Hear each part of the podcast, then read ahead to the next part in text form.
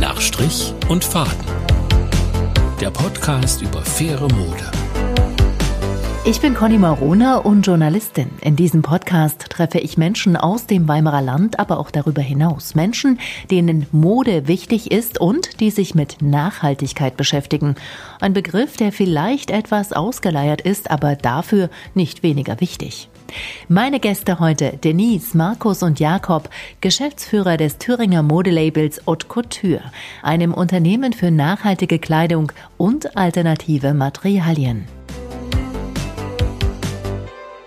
Also Markus, Jakob, Denise, wir sitzen jetzt in einem äh, ganz anderen, ja, ich würde sagen, Objekt, als ich mir vorgestellt habe. Eine, ein ganz besonderer Ort. Wir haben uns in Erfurt getroffen. Wo sind wir hier erstmal? Wir sind im Krämerloft, in der Nähe vom Bahnhof, Coworking Space, wo wir auch unser Büro haben, seit anderthalb Jahren mittlerweile. Ihr seid Jungunternehmer und habt euch äh, einer Faser verschrieben. Das heißt, ihr äh, beschäftigt euch auch mit Mode. Was ist das Besondere? Was macht ihr? Erzählt mal ein bisschen. Haute Couture nennt ihr euch. Genau, wir nennen uns Haute Couture, weil wir ein Modelabel in Thüringen gegründet haben und wir haben uns auf die Fahne geschrieben, nachhaltige und regionale Mode mit Thüringer Charme anzubieten. Da würde ich sagen, so nach zwei Jahren stehen wir da jetzt auch schon, dass wir sagen können, das bieten wir auch schon an und wo wollen wir mal hin? Wir wollen es mal schaffen, dass wir eine komplette Wertschöpfung hier in die Region holen. Also dass wir sagen, von, von vorne bis hinten, vom Rohstoff bis zum Päckchen soll alles äh, in Thüringen passieren oder zumindest hier in der Region in und um Thüringen.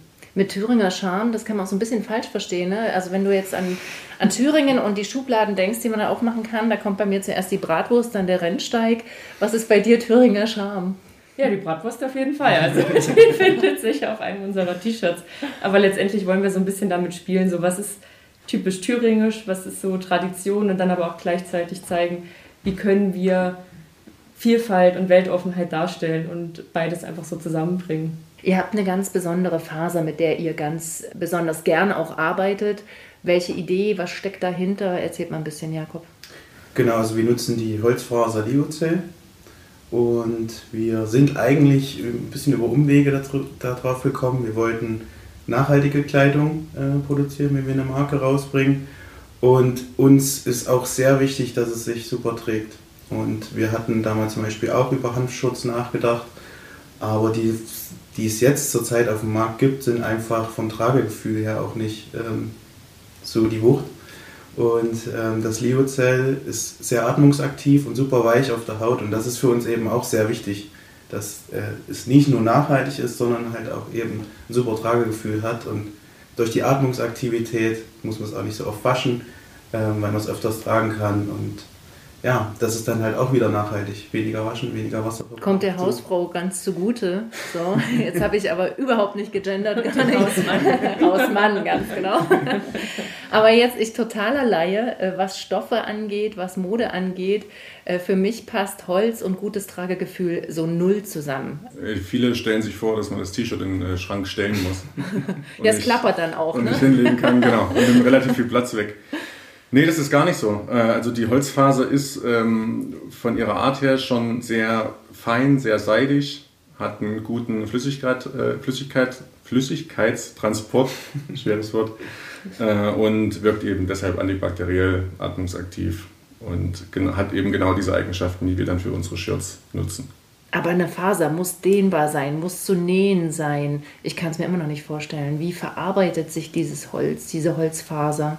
Welchen Prozess durchläuft das? Das wird eigentlich gemacht wie, also verarbeitet wie Zellstoff. Ne? Es wird quasi, das Holz wird zu Schnipseln verarbeitet und dann aufgeweicht und dann äh, quasi wie Zellulose verarbeitet. Und dann hat es eigentlich schon, wenn quasi dass die Faser hergestellt ist, hat es nicht mehr viel mit Holz zu tun. Ne? Dann hat man nur noch die Eigenschaften, die die Jungs jetzt schon erwähnt haben. Aber man hat nicht mehr irgendwie feste, kratzige Eigenschaften, sondern dann ist halt einfach das ähm, eben ähnlich wie Zellstoff so verarbeitet, dass man äh, dann Atmungsaktivität und so weiter als gute Eigenschaften noch beibehält und das dann weiter zu Garn verarbeiten kann.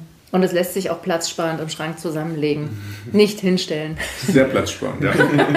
Haben wir selbst schon ausprobiert. Jetzt äh, kann ich dann jedes Holz verwenden, weil wenn es jetzt unbedingt der Eukalyptusbaum sein muss, dann ist die Nachhaltigkeit auch nicht mehr da. Äh, welche Holzfasern nehmt ihr? Welches Holz?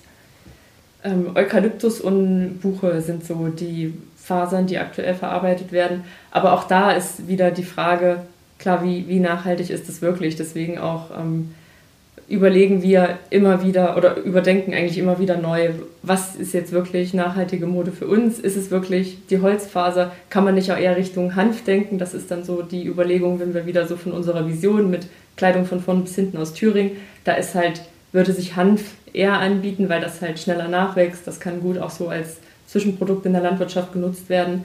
Und ähm, klar, dann ist Holz, wird dann immer geschlagen von Alternativen wie Hanf zum Beispiel. Wir haben gerade ein riesen Borkenkäferproblem. Wäre die Fichte nicht irgendwie vielleicht was, wo ihr sagen könnt, hier kann man irgendwie mehrere Fliegen mit einer Klappe, mehrere Käfer mit einer Klappe schlagen? Habt ihr das mal ausprobiert?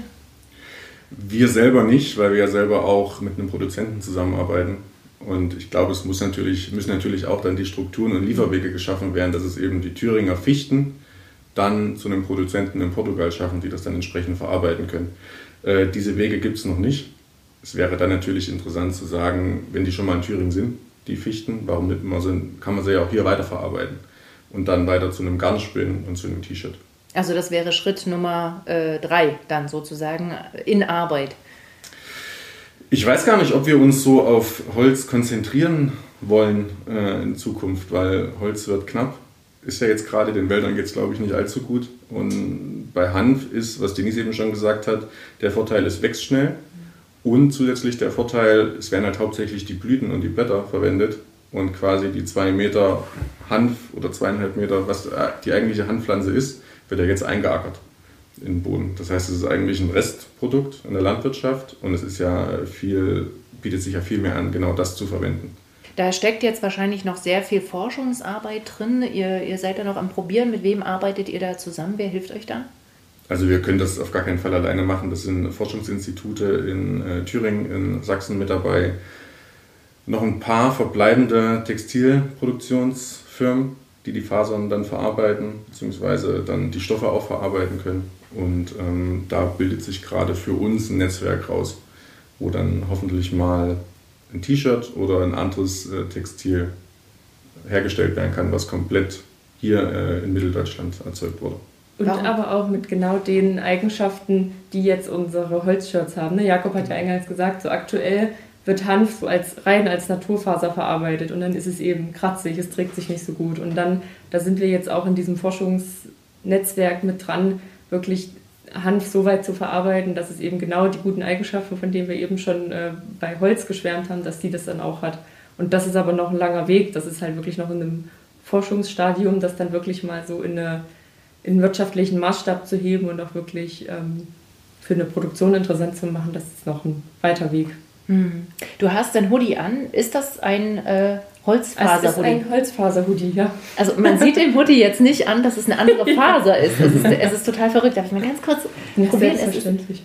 Ist, ja, voll weich. Von innen ja. auch sehr flauschig. flauschig von innen. von innen. Ja, also ich hätte jetzt überhaupt keinen Unterschied zu einem, zu einem anderen Hoodie äh, also wirklich total weich. Also man muss natürlich dazu ja. sagen, dass das nicht 100% Holzfaser sind. Also wir brauchen ja trotzdem die Baumwolle, die Bio-Baumwolle in dem Fall, um das äh, quasi zu verstricken. Also mit 90, äh, mit 100% Holzfaser wäre das wie Seide im Endeffekt. Also da rutscht man dann durch.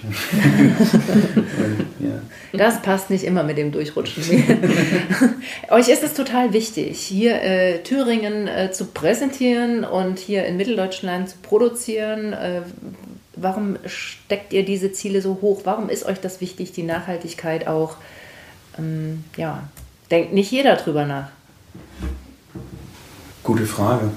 Aber was glaube ich, auch mit reinspielt, ist, wir vergleichen das immer so schön, man geht auch am liebsten zum Fleischer um die Ecke, sage ich jetzt mal. Und da, dadurch, dass wir alle vom, aus demselben Dorf kommen und da auch so aufgewachsen sind irgendwo, ich glaube, das ist schon auch so ein Fakt, der da mit reinspielt. Einfach auch zu wissen, wo es herkommt. Und ja, das halt auch weiter nach außen zu transportieren, dass nicht jeder konsumiert, konsumiert und ein Shirt für einen Euro kauft und ohne zu hinterfragen, wo es herkommt, das ist sehr schwierig wahrscheinlich, das aus den Köpfen der, des Großteils der Menschheit zu bekommen, aber es ist eine angenehme Mission eigentlich, also der wir uns tagtäglich stellen. Du hast gerade den Preis angesprochen. Äh, das sind natürlich Wahnsinnsunterschiede. Ne? Mhm. Bei euch hoffe ich nicht, dass es Dumpingpreise sind. Äh, sind die Leute bereit, das zu bezahlen? Generell kann man da nicht alle, also nicht für alle eine Antwort finden. Ne? Aber wir haben eine Zielgruppe, die wahrscheinlich auch breiter ist, als wir das mal gedacht hätten. Ne? Mhm. Also ich glaube, das Umdenken findet immer mehr statt und ähm, es ist auch spannend zu sehen, wenn wir länger in Gesprächen mit Kunden sind, auch jetzt oder auch eher mit noch nicht mit Kunden, sondern mit Interessenten, die da noch super kritisch sind und die sagen, ja, warum soll ich jetzt so viel Geld für ein Shirt, für, für ein Hoodie zahlen? Und wenn wir dann mit denen so ein bisschen drüber sprechen, viele, bei, bei denen merkt man so, dann arbeitet das und dann kommen die auch mal so ins Nachdenken. Ne? Und das ist dann eigentlich immer das Schönste, dass man so sieht, da ist jemand, der wäre eigentlich nicht bereit gewesen, den Preis zu zahlen, aber irgendwie war es dann doch so. Ne? Und ähm, das ist viel informieren und viel einfach drüber reden und auch aufklären in irgendeiner Weise. Ne? Und das, da sind wir ja, wir kommen ja alle drei nicht vom Fach und wir sind da ja genauso ahnungslos und blauäugig am Anfang gewesen, aber wir haben uns da viel reingefuchst und äh, uns da so diese Mission gesetzt. Und ich glaube, dass wir uns das dadurch auch gut vermitteln können, weil wir eben jetzt nicht so von oben kommen und sagen, so, ähm, wir haben jetzt hier die Weisheit mit Löffeln gefressen und deswegen wissen wir genau, wie es funktioniert. Ihr schmeißt auch nicht mit Fachbegriffen um euch dann. Ja, ja. weil wir die ja gar nicht kennen. Wo kommt ihr denn her? Was macht ihr denn eigentlich? Ich habe Kunststofftechnik studiert. Ist jetzt nicht so weit weg. Wir wollen ja aber nicht so viele Kunstfasern nehmen. ja, gut. Die Knöpfe. Die Knöpfe, das ist aus Metall. Ah, stimmt. Ich glaube, der Garn für die Stickung, das noch am ehesten. Also, ist, ja, es gibt so auf dem Papier gibt es eine Verbindung, aber ich bin da genauso wie Jakob und Denise kompletter Quereinsteiger gewesen. Ihr auch Quereinsteiger, was machst du? Ich bin Vermessungsingenieur.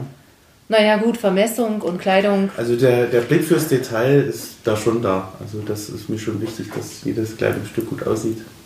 Das, das kann man schon daraus ein bisschen ziehen, aber sonst halt auch komplett was anderes. Aber ein cooler kreativer Ausgleich auch irgendwo. Und Auf jeden was ganz Fall. anderes. Auf das ist Fall. komplett analytisch bei mir eigentlich so.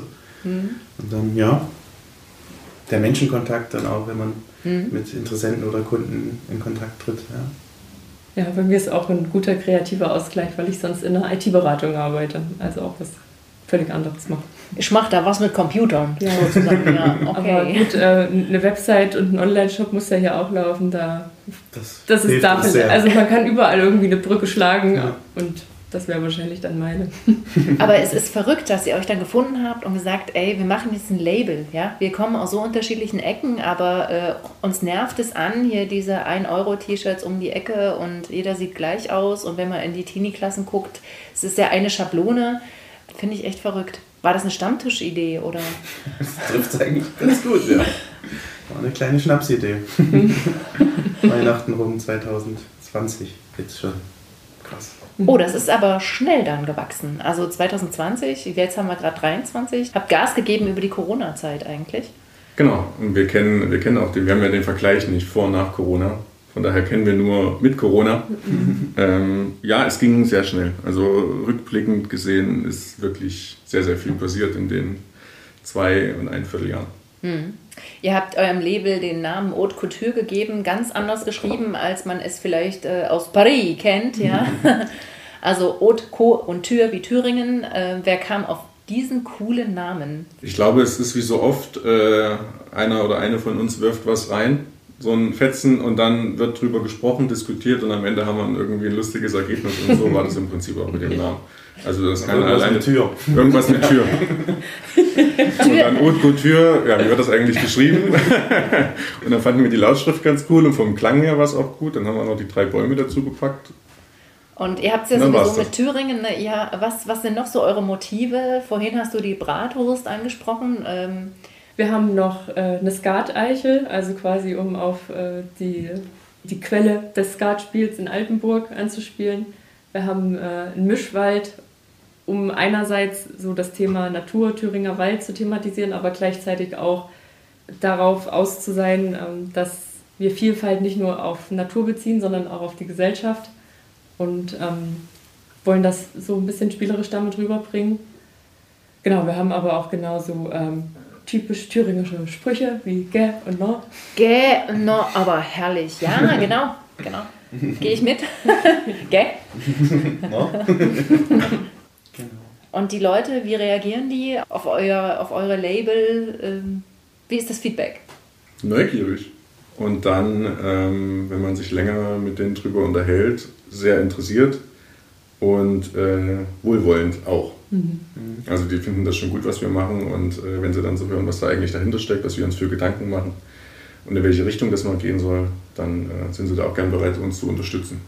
In welche Richtung es mal gehen soll, ist eigentlich das Schlagwort. Wo soll es hingehen? Wo seht ihr euch in ein paar Jahren? Was sind eure Ziele mit dem Label jetzt? Also nicht unbedingt in der Vermessungstechnik. also ja, so unsere große Vision mal umsetzen. Also, dass wir sagen, irgendwann können wir mal ein Kleidungsstück in der Hand halten, was wirklich von vorne bis hinten äh, hier in der Region produziert wurde. Und die konkreten Ziele dazu sind quasi dann, dass wir das runterbrechen auf einzelne Schritte der Wertschöpfung. Also dass wir jetzt sagen, das Ziel, das ist, oder die Vision, die ist so weit weg, wer weiß, ob wir die überhaupt mal umsetzen können, aber wir können das so ein bisschen runterbrechen. Und so haben wir uns dann gesagt, wir nehmen uns die textile Wertschöpfung und gucken uns für jede Stufe der Wertschöpfung an, was kann man dann jetzt hier schon machen. Ne? Da ist quasi so dieses erste mit den Rohstoffen, ist das Thema mit dem Forschungsnetzwerk und ob man vielleicht statt Holz mehr Richtung Hanf geht oder bei der letzten Stufe der Wertschöpfung, alles, was dann wirklich so die Konfektionierung und auch den Versand, das haben wir zum Teil schon in Thüringen ne? mit, mit anderen Produkten, also mit Mützen und Socken, das haben wir noch. Das ist dann quasi nicht aus Holz, aber dafür aus der Region, so sagen wir das immer. Und ähm, das sind so unsere großen Ziele, dass wir das weiter verfolgen und dass wir quasi immer mehr Puzzleteile von der textilen Wertschöpfung äh, hier nach Thüringen holen können. Mhm. Und im Idealfall soll es bezahlbar bleiben. Das, das wäre auch nicht schlecht. Das wird die große Herausforderung dabei. Es lohnt sich also, Haute Couture im Auge zu behalten, einem Thüringer Label für nachhaltige Mode. Nach Strich und Faden ist ein Podcast über nachhaltige Mode entstanden im Projekt Start Now des Urban Exchange Programms und gefördert vom Auswärtigen Amt in Kooperation mit dem Deutschen Volkshochschulverband International.